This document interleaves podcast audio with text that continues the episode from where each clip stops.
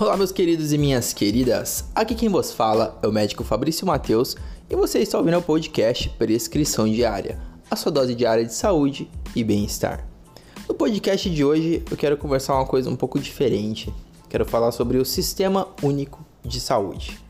Por que eu quero falar sobre o SUS hoje? Porque muitas pessoas, elas gostam de falar que não usam o sistema, o que ele não é necessário, que ele não faz sentido. E ok, cada um ter a sua opinião. Mas eu gostaria que as pessoas tivessem uma opinião mais embasada.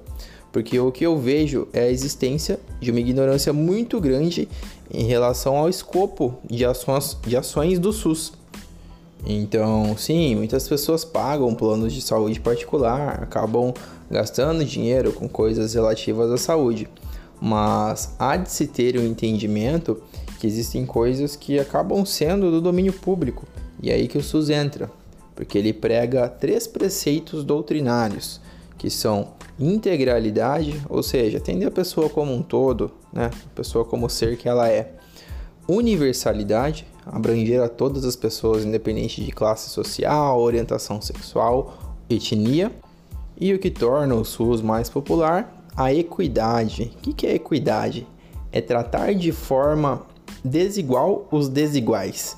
Falando pode soar até meio estranho, mas na verdade é deixar as pessoas em pé de igualdade. Como assim?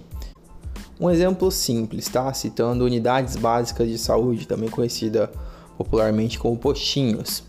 Se as pessoas conseguem ir até a unidade de saúde fazer uma consulta, elas vão até a unidade de saúde fazer uma consulta. Supondo que no bairro em que aquela unidade abrange exista algum idoso acamado ou alguém que fez uma cirurgia e não tem como se locomover, a unidade pode e deve ir até essa pessoa, entendeu? Lógico que eu estou falando do princípio da equidade, que é uma pessoa que ela necessita um tratamento especial por ela não poder fazer tal coisa.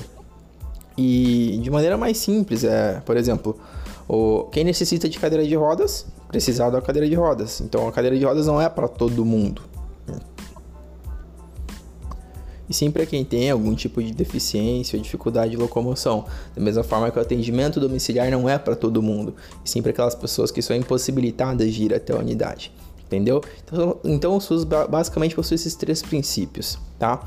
Universalidade, integralidade e equidade. Ok, Fabrício, você fez essa introdução aí, mas ainda assim eu não preciso do SUS.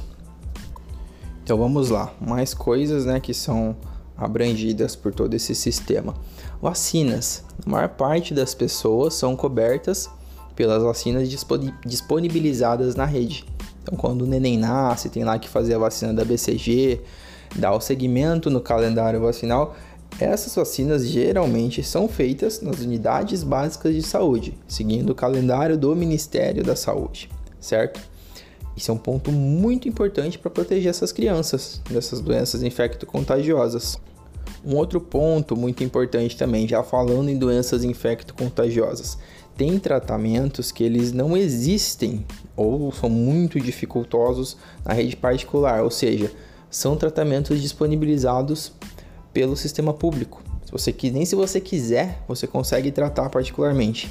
Por exemplo, a tuberculose e até mesmo o próprio HIV acaba sendo uma doença de maior escopo público, entendeu? Mais um ponto que às vezes as pessoas não se atentam, mas por não saberem. Outra coisa que é escopo do SUS é a vigilância sanitária. Sim. Então, se você aí vai em restaurantes com boa qualidade, frequenta ambientes que são fiscalizados, que possuem critérios de, de limpeza, de sanitização e de tudo que preza pela saúde, isso é graças à vigilância em saúde, graças à vigilância sanitária, que também faz parte aí do do corpo do sistema público. Mais um ponto muito importante é a questão da vigilância em saúde, vigilância epidemiológica. O que, que é isso, Fabrício? Traduz para mim. É basicamente pegar, compilar todos os dados de doenças, de saúde e, e fazer estatísticas para que se possa ter uma atuação mais específica, certo? Seja em propaganda, seja em campanhas, seja em abordagem nas próprias unidades públicas, porque assim você consegue ter maior resolutividade dos problemas daquela população. Então, sim, o SUS, o sistema como um todo, ele é muito útil, ele abrange muitas coisas que às vezes a maior parte da população não sabe, certo?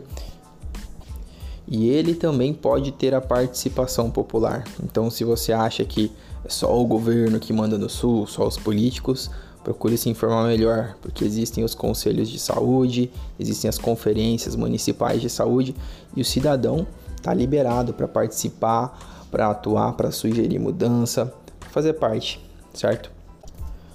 Não é o sistema mais perfeito do mundo, mas é o que a gente tem, é o que a gente tem que proteger e é o que a gente também tem que aproveitar e difundir a mensagem, certo? Mas e aí, você já usou algum serviço do SUS? Ou já usou e não sabia que usou? Esse foi mais um, um podcast informativo, até porque eu sou um dos médicos que atuam na atenção básica ou atendo também em unidade de saúde, é uma das minhas funções. E a gente sabe que na prática nem sempre é tudo do mais perfeito, tudo do melhor. Tem muitas falhas sim, mas que nem sempre elas competem diretamente ao sistema, e sim aos gestores, né, as pessoas que gerem esse sistema.